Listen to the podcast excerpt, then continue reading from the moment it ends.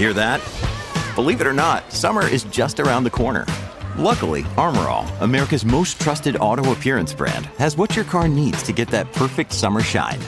Plus, now through May 31st, we'll give you $5 for every 20 you spend on Armor All products. That means car wash pods, protectant, tire shine, you name it. Find out how to get your $5 rebate at armorall.com. Armor All, less work, more clean. Terms apply.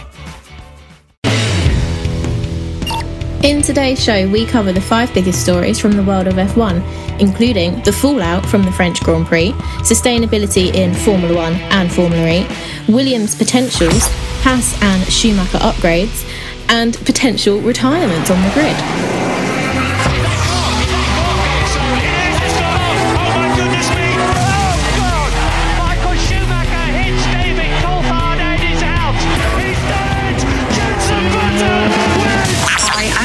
Goodman, and you're listening to the fantastic Cut to the Race podcast. Hello, my name is Bernd Maylander, and you're listening to the Formula Nerds podcast. Hi, I'm Rosanna Tennant, and you are listening to the incredible Cut to the Race podcast. Hi, I'm Jordan King, and you're listening to Formula Nerds podcast.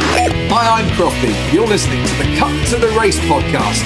It's lights out, and away we go. Welcome to News from the Nerds, the midweek news show brought to you by the Formula Nerds news team, your essential F1 weekly news digest. Each week, we bring you the top five news stories from the past week. And today, we finally have a full panel back. There are four of us.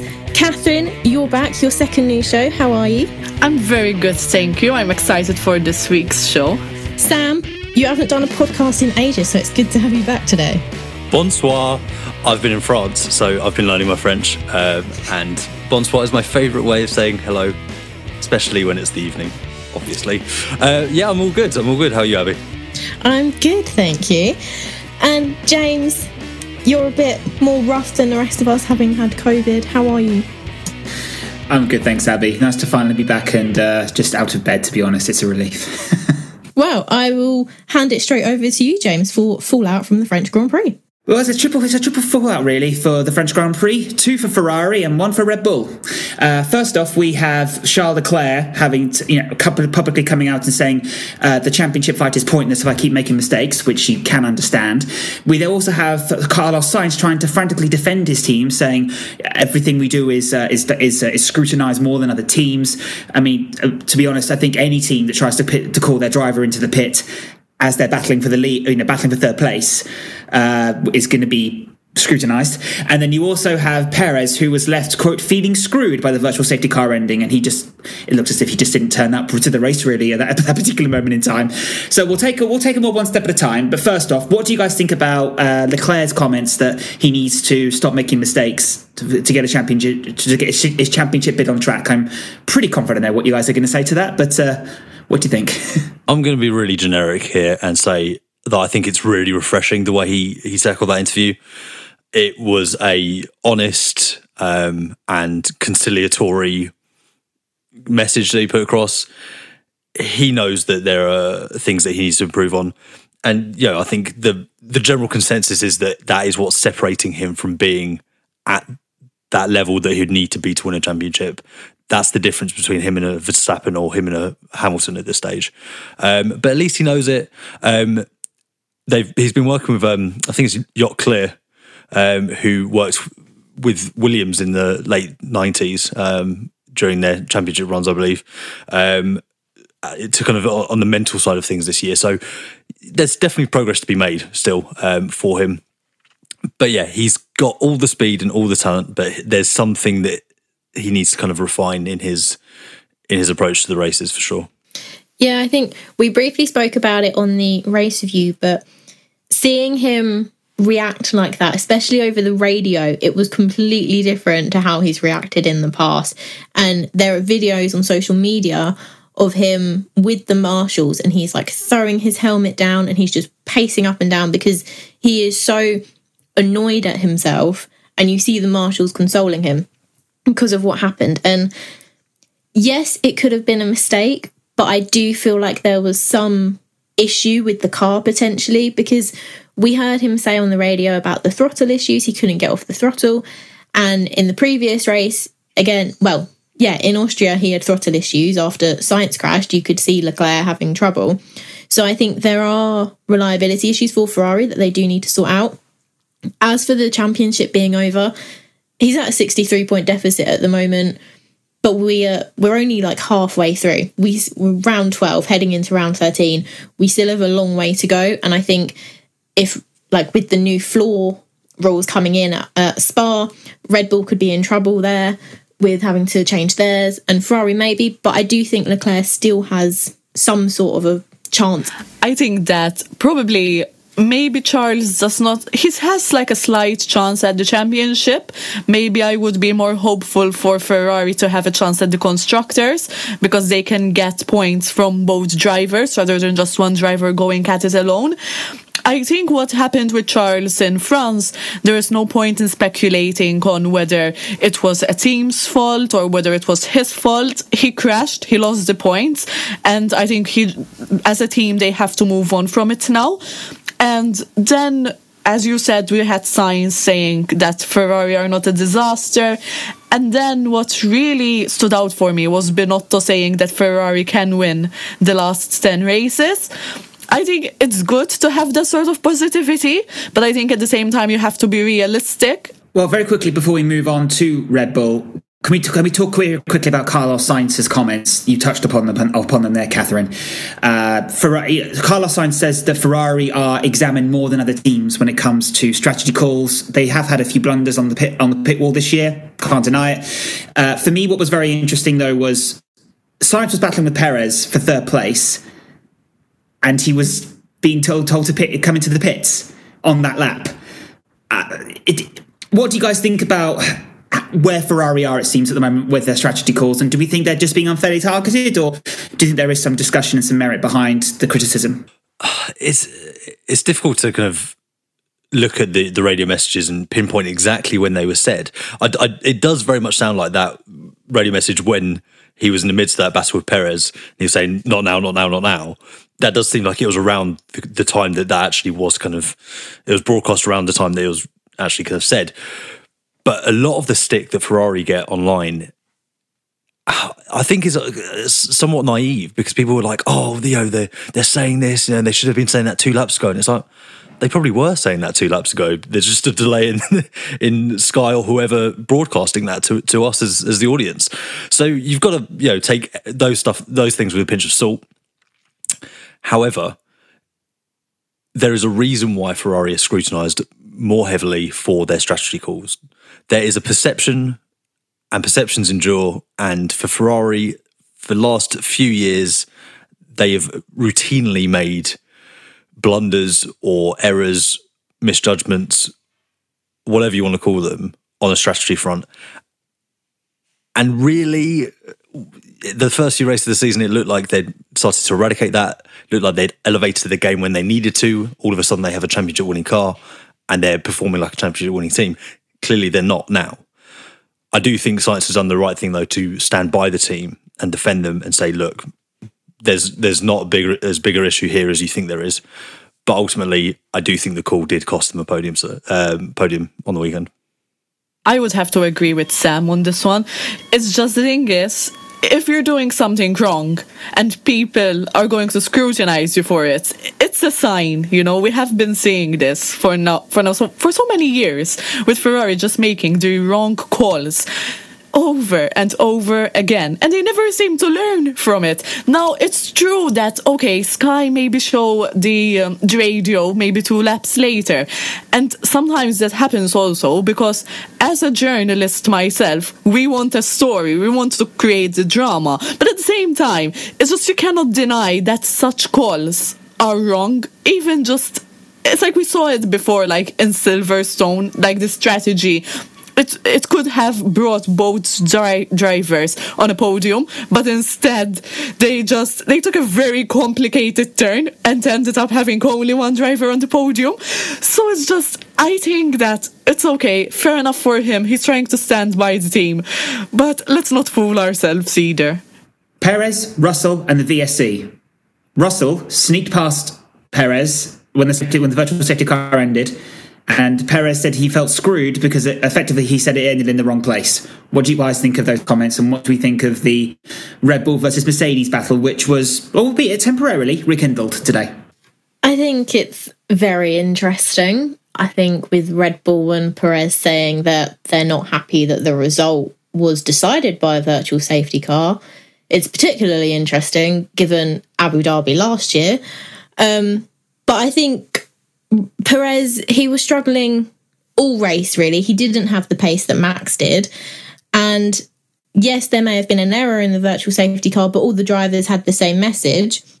And Russell just took advantage of that opportunity and managed to slow down a bit and then get the momentum and go straight past Perez and caught him off guard. I don't think it was solely an error for Perez and he was the only one that got confused. So yeah, it's it's very interesting to hear Red Bull and his comments. Perez can whine all day as much as he likes that the virtual safety car cost him a podium. He cost himself a podium on the weekend. He wasn't up to standard.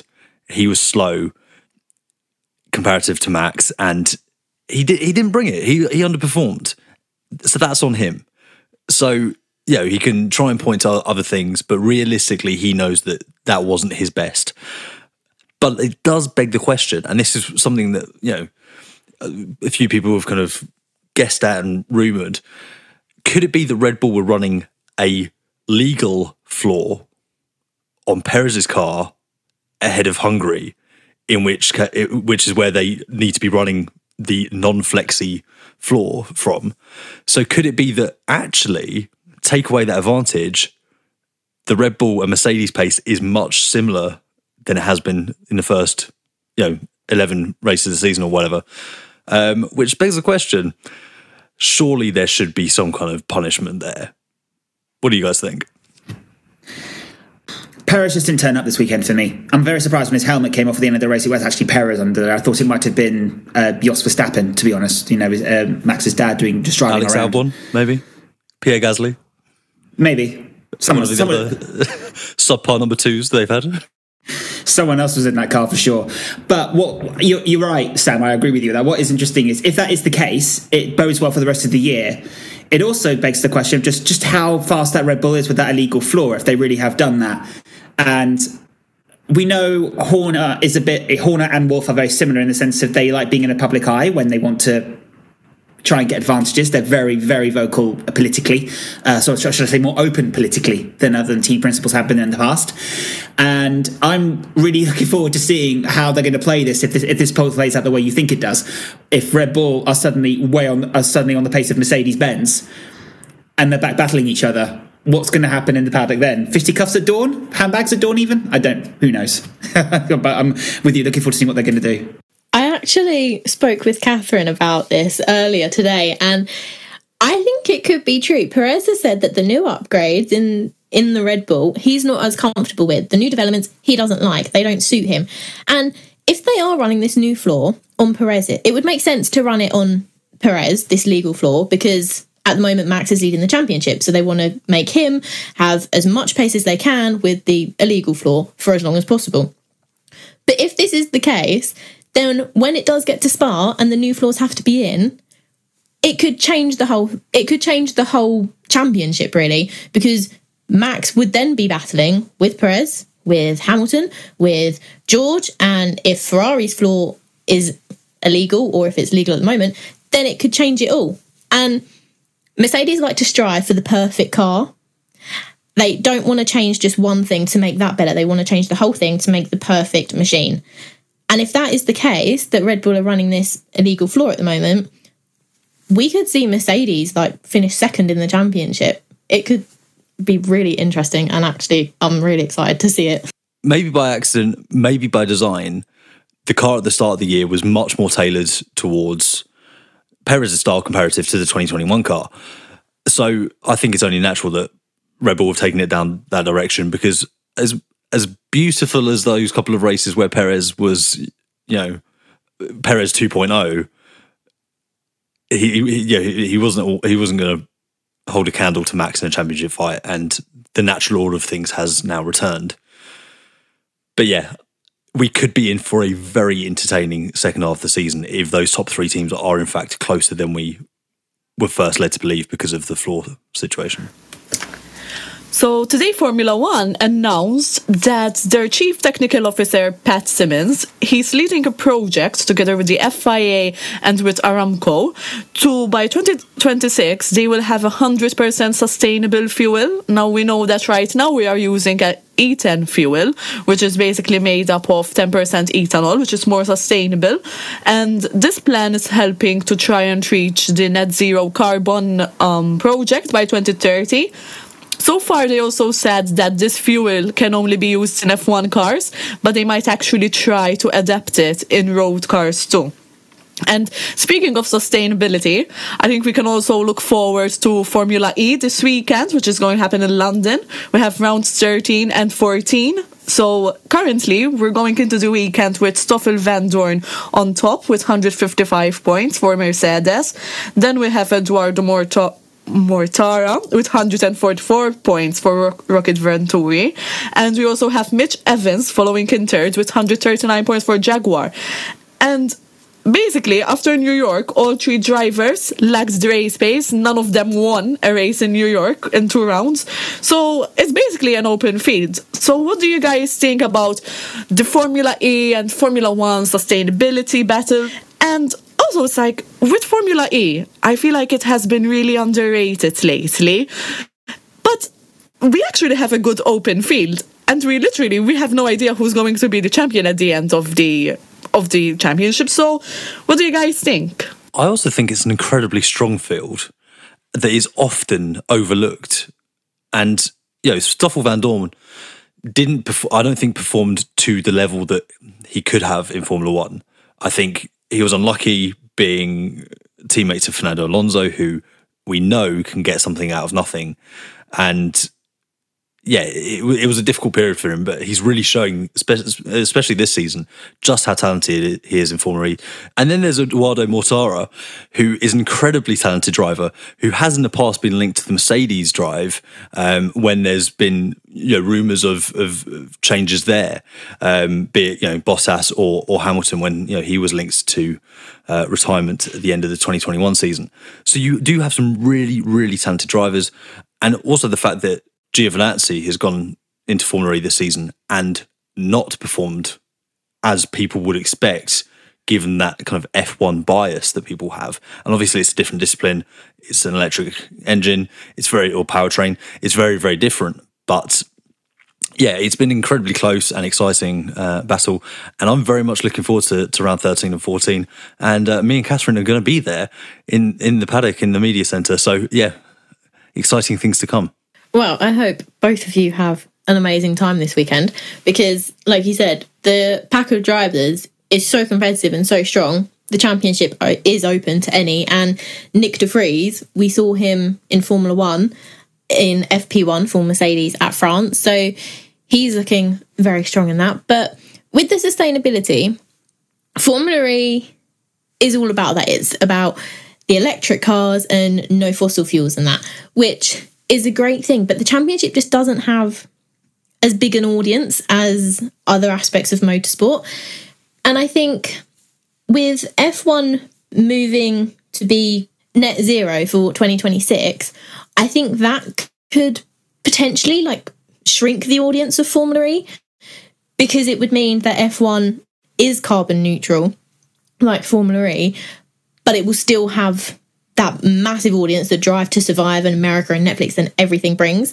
However, the addition of McLaren for the Gen 3 era for Formula E could bring more people to that championship because McLaren is just such a massive team. Formula One has been in a battle for its existence for many years now. Uh, how does it stay relevant? How does it stay?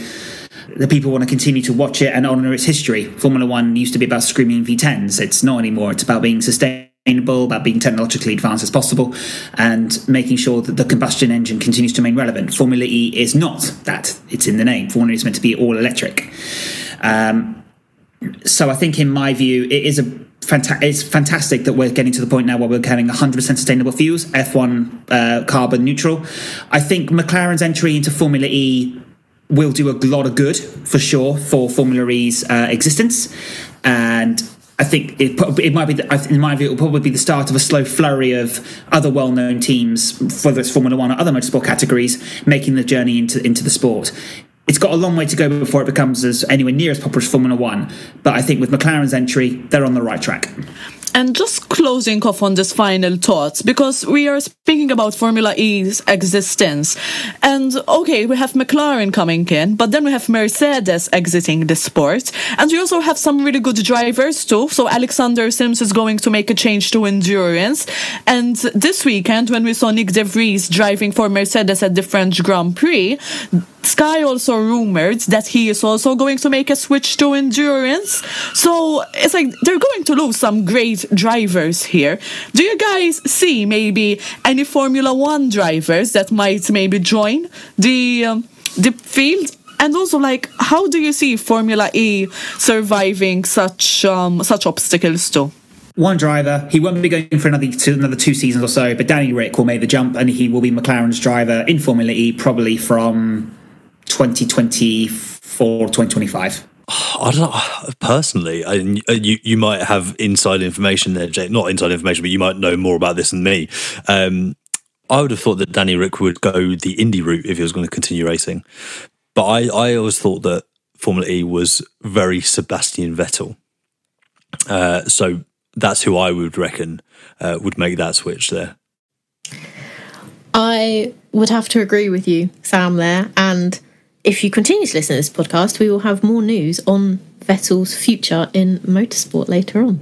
But yeah, uh, uh, Catherine, as to the, the other part of your question, I really don't know. It's, it's an interesting one that as F1 becomes more environmentally friendly, it makes Formula E potentially more um, obsolete, which I, I don't think should be the reality. I think Formula E brings a lot to the table in terms of technology, in terms of opportunity. It's a very different style of racing as well, which is often much more entertaining. So it has some really, really strong benefits to it. Uh, so I hope it doesn't fall away. When talking about Formula E there, Abby, you touched upon Nyck De Vries, and he is uh, also one of the drivers who potentially could fill a role at Williams next season. So there's a lot of speculation over who the second seat will go to there uh, within Formula One. He, of course, had his free practice outing with the team earlier in the season in Barcelona. He also had his Mercedes outing in France. So he's a contender. And I think there's a, I've said this before, a lot of lessons need to be learned with how Nyck De Vries has not been afforded those opportunities in Formula One. And I think it'd be a crying shame if he did, was to go down the endurance racing route because I think there is a lot that he could offer um, in Formula One. Um, you know, be it next season, be it in, you know in a different capacity in in the future. A couple of the other drivers who've been widely speculated so far this season are Oscar Piastri. So we reported on this uh, in the run up to the Canadian Grand Prix that Latifi would potentially lose his seat for the British Grand Prix, and Piastri would you know take over midway through the season as a loan from Alpine as part of his potential engine supply deal um, with Renault engines going to Williams for next season. So there's yeah there's the Piastri link. Um, Alpine are very, very open to that for next season. But there is a new contender that has started to shine through from the Williams Academy over the last two, three rounds of the F2 season, and that's Logan Sargent. And he has been in sensational form. And Abby, I know that you know as the uh, former, well now deputy editor, former F2, F3 editor uh, with me, um, you um, have followed Logan's season quite closely. So, so what are your thoughts here? I think he could end up at Williams next season, and I think it is completely deserved. Coming from Formula 3, last season he finished the championship in seventh, and already this season in Formula 2, in his rookie season, he is the highest rookie, and he is third in the championship on 118 points, just behind Theo Pourchaire and Felipe Drugovich. 2022 has been amazing for Sargent because he won in Austria. He got another pole at Paul Ricard, but unfortunately, he suffered another DNF there. But he is just on form, and his maturity at his age and at his level is amazing because at Paul Ricard, he was on pole And before the feature race, on the grid, his engineer said, You've got a flat spot on one of your tyres. And he went, Okay, well, there's nothing I can do about it now. Let's just have a good race and see what we can do. Now, he didn't panic or anything. And it was really great to see. And I think he deserves a seat in Formula One, definitely in the future. I know he's American, so he could end up going to IndyCar. But I think Formula One definitely deserves Logan Sargent because he is just such a talented driver. And also, it's interesting that it's developed so quickly. And I've got a couple of points where we've often seen F3 drivers who have had you know decent F3 seasons make the step to F2 and really turn it on. They just gel, click with the car much better than they did in, in Formula 3, or vice versa. Logan Sargent has been much stronger than anticipated. And uh, in fact, just before the start of the season, I spoke to Trevor Carlin, who's, of course, his team principal, and Liam Lawson is his, his teammate, who's more experienced in Formula 2 and was very much who they were looking for, to to kind of lead the title charge, and they, yeah, they've had a competitive package in F2 for for a while now, um, and Liam has been incredibly unlucky uh, this season. He's he's been quick. He's you know shown it. He's he's he's won a couple of races, but it is Logan Sargent who looks like he would. Yeah, he's going to be the one to challenge Theo Pourchaire and Drugovich. But there's a big gap there, you know, to Drugovich. So I don't know. We'll have to see. But I I th- I'd be intrigued to see him take that second seat. Um, I think it's you know kind of a given that uh, Latifi will be going at the end of the season at this stage. Another person who is part of the Williams Driving Academy who we need to talk about because of the utter dominance that she is displaying in, in W Series is Jamie Chadwick. It's been absolutely fantastic there are cries and calls throughout the the F, the, the the motorsport media and fan base and every you know all the insiders that she at the very least should be in Formula Three, if not Formula Two. Um, so, Catherine James, have you got any any thoughts there? So it's like you mentioned, for example, Latifi, and that is what I was thinking when it came to Williams. Like between Albon and Latifi, who are they going to choose? Because if I had to choose between them, I would love to keep Albon in F1. But then we need to remember that Latifi, he brings a sponsor to them. He brings Sofina, and this is when I got thinking about Jamie Chadwick. She is so dominant in W Series. I honestly, I was talking with a friend about it. I told them she is the Paris Saint Germain in Ligue 1. She is dominant. She's not going to lose. And but she doesn't have a sponsor behind her and i think that is what is maybe keeping her from joining F1. I do also think that maybe Formula One is still a male dominated sport, as we can see. So that is also another obstacle for her to overcome. But I believe that there are people who are believing in her and want to bring her forward. But that is the thing, it's just with the money, it is really difficult for her to finally get in Formula One, I think. And I would love to try and maybe see Williams actually just, or maybe even a sponsor, just trying to sponsor her and make her way into I don't know. I can see her at Williams, and she already had a test with them last year, as far as I remember. I think so. It is. It's disappointing, isn't it? Because if you think about Felipe Drugovich, who's having he's in the form of his life in Formula Two, he doesn't have a sponsor either, and we're going to have another potential F2 champion who doesn't make the jump to Formula One. We've once, we're once again talking about a prime talent in Formula Two, but we're talking about other talents who are looking who are in running for that seat. Jamie Chadwick, as you say, Catherine, exactly the same problem. I mean, I, I, am sure we all watched the, race, the W Series race, didn't we? And she started third on the grid, and she was able to jump straight to the. She got straight to the front, and then never, never gave it up. And that's a 100% dominance for the entire year. Uh, and she's not, and she's not in Formula One or Formula Two. Formula Two. I'm with you, Sam. I think she should be in a. She should be in at least Formula Three, Formula Two. I mean, the one thing I'd also say as well about uh, Latifi and Sofina Williams are not the same team they once were back in when was it when before they were bought out by Dorilton. So you're talking a couple of years ago now. But they were in dire straits a couple of years ago, and they needed Latifi's money. They don't anymore. And then, please bear in mind also that Albon is on a deal from Red Bull, and that will come with some financial support. So I think there are other drivers who now can get that seat. Chadwick, I'm with you. I would love it to be her.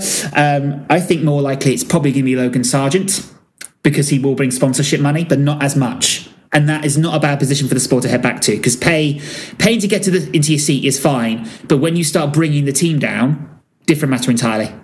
Yeah, yeah, it's it's difficult because again, I think you're right that the changes at Williams and also the change of the cost cap with um, how much revenue the sport is bringing in for the teams, it makes pay drivers less of a necessity, even for a team like Williams.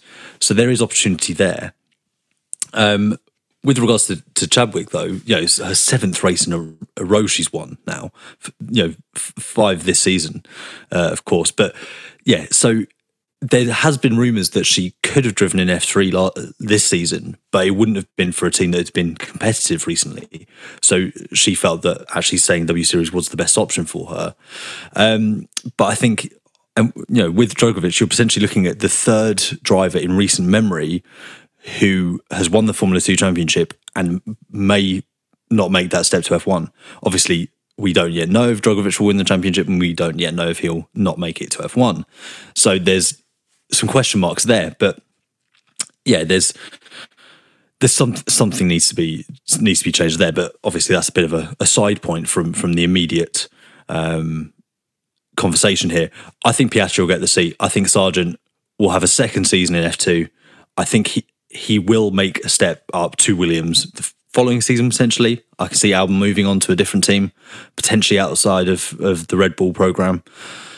So yeah, there's there's opportunities, but uh, Sargent's had a fantastic year. It's been brilliant to see. Likewise for Chadwick, and I think yeah, we need to learn from the Nyck De Vries situation, and Piastri needs to be in F1 next year. Well, speaking of moving forward, there were three drivers over the weekend of the French Grand Prix whose futures in F1 were discussed quite a lot.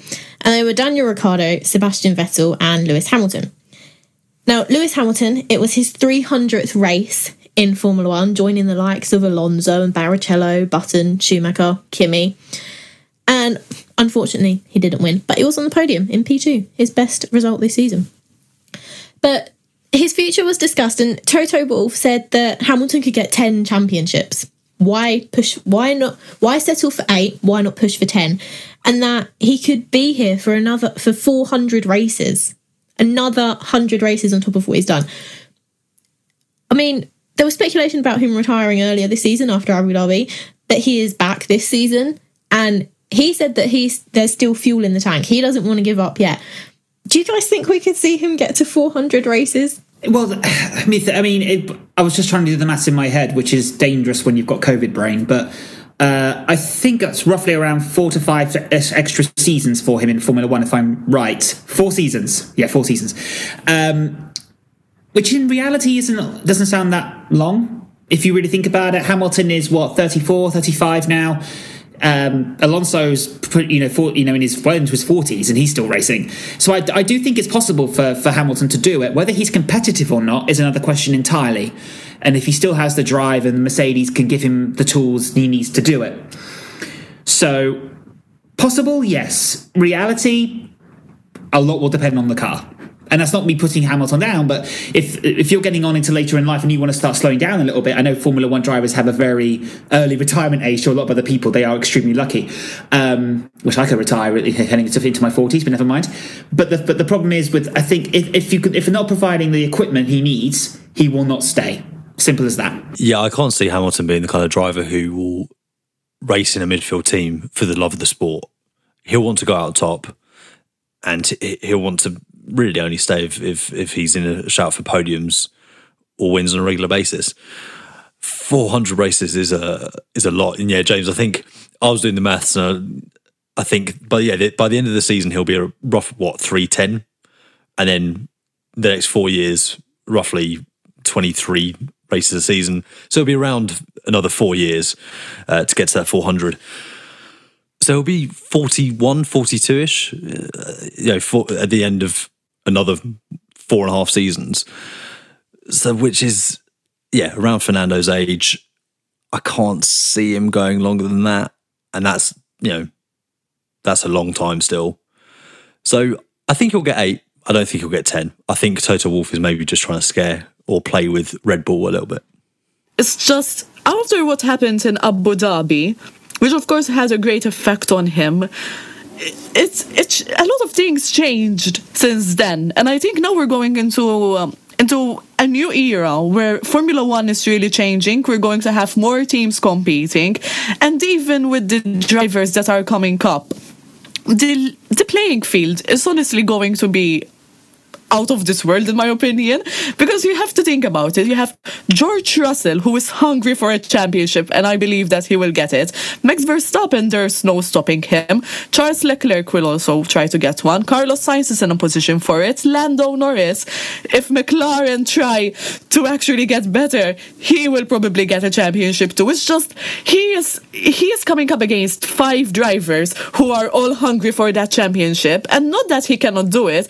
It's just I think it's now it's the sport moving forward, you know. And plus, he also has the Extreme E team X44, which he said that he wants to focus on. He has Mission 44, his um his charity organization, and I think he would move forward to then just focus on that.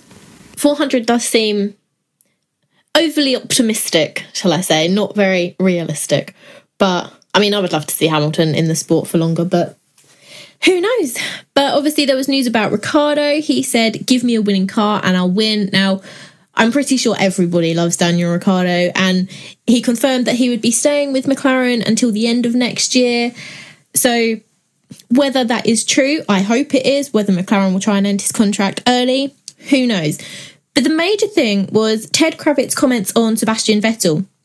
And Vettel, Aston Martin obviously haven't had a very good season, and Vettel wants to be racing for wins, not just some measly points.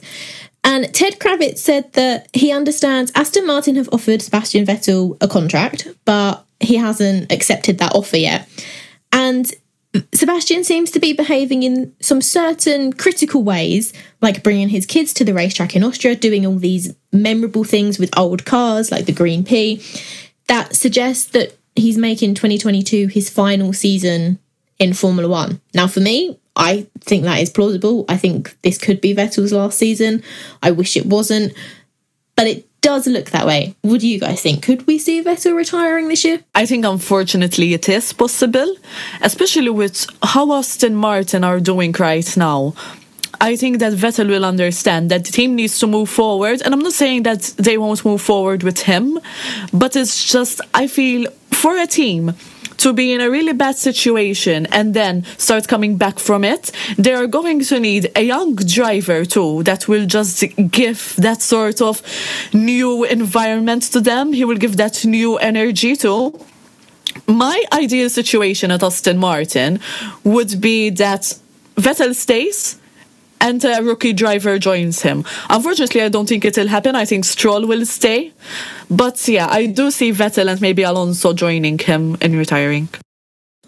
Agreed. I think I think Vettel's time is done. Unfortunately, I do actually have a book in my collection which is called the Formula One Young Guns, with Sebastian Vettel included in that category, alongside um, people like Lewis Hamilton, which just shows how unfortunately how times change and also how old I am. Um, but I think the time has come now uh, for those guys to step away and to let the new generation come through. Happens to all of the, all drivers, all generations. It's time. And speaking of young guns, Vettel, Vettel's protege, Mick Schumacher, which again, I said it in a piece recently, has this beautiful kind of poetry to it that Vettel obviously came in at the end of Michael's kind of competitive career, let's say. Um, and then he's kind of you know getting to do the same with Mick. Um, but Mick is unfortunately not going to have any upgrades in Hungary this weekend, uh, as we look forward and ahead to that to that race. Um, Steiner's basically come out and said that they don't have those available for him, and with the money that Schumacher has cost the team with some of the accidents early in the season, it makes sense that any upgrades go to Magnussen at this stage. So yeah, that, that, I mean that's a shame for for Mick, but it's been really pleasing to see how he's turned around his season. He's been really competitive over the last few rounds, uh, comparative to where he was at the start of the year. Um, so yeah, what, what are you guys' thoughts there? Magnussen, I had a bit of a, an odd incident with Latifi over the weekend, uh, which wasn't very like him. He's aggressive, but he's usually much more controlled than that.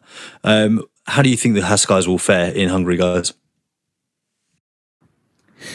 So there's a project management term. So I know that's a very old way to start an argument off, but there's a very as a project project manager term where if things start to go wrong, you deal with what's called the ripple effect of things going wrong until they start to go right. Now, what Schumacher has, is experiencing is just that. He's had his accidents; they've cost the team a lot of money, and he's now dealing with the with the consequences of that. What I I think that's going to be a good deterrent for him going forward and it will assist him, it will help him, but it will also be a reminder of the fact every time he looks across the garage, those parts aren't on my car because of my actions. And I don't mean that in a way to put down Schumacher. It's something every driver has to go through when they first come to Formula One. In terms of how the guys are going to perform in Hungary this weekend, I fancy their chances of a double points finish again. Because I think the circuit plays to the, the, the circuit will play to the, the characteristics of the car. And I do fancy their chances of not just sneaking into the points, but being there on merit. I would agree with James, and also it's just I feel like this incident is had showed how mature Mick is too. It's just for a young driver who has basically had a, a bit of a bad stint at first. He is still just not blaming it on other people, but he, he is just taking responsibility for it. It's like when he was asked about it, he said, That's okay for me. Budapest is a track that could actually suit us, so even without a new package, it can be good there. And so I think with this lineup, Haas really hit the jackpot, if one can say, because you have Mick, who is being mature about it, and despite not having upgrades, he is positive that they might actually still get a good result. So it just shows motivation. And then you have Kevin, who is just basically a great driver with great experience and someone who Mick looks up to and he wants to get to his level. So yeah, I actually I do hope that in Budapest they get double points too. And I do look at them getting them so Yeah, I think it's it's quite right for Haas to give Magnussen the upgrades because Schumacher has cost them more this season than his teammate. So that is logical, but Schumacher doesn't seem worried about it. He said that Budapest is a track that should suit them. So even without the new package, he should be able to perform well. And in the last two races, he got his first F1 points. Obviously, he didn't in France, but hopefully that can continue into Budapest and we can see him perform well, have a good result, and Magnussen as well to prove that the upgrades actually work. Completely, and I think that's a nice note to end end on as well. Um, such a legendary name in the sport. It's really nice that he's he's coming good because, as I said earlier in the season, there were some question marks over his form. Um, but yeah, thank you very much um, for hosting Abby, and uh, thank you for joining me as well, James and Catherine. Abby, where can you go if you want to get uh, news from Formula Nerds? You can visit our website, formulanerds.com, for all the latest news, and you can follow us on all socials TikTok, Facebook, Twitter, Instagram, and also remember to listen to our Cut to the Race podcast for our review of the Hungarian Grand Prix on Sunday. You're listening to the Cut to the Race podcast. It's lights out and away we go. Sports Social Podcast Network.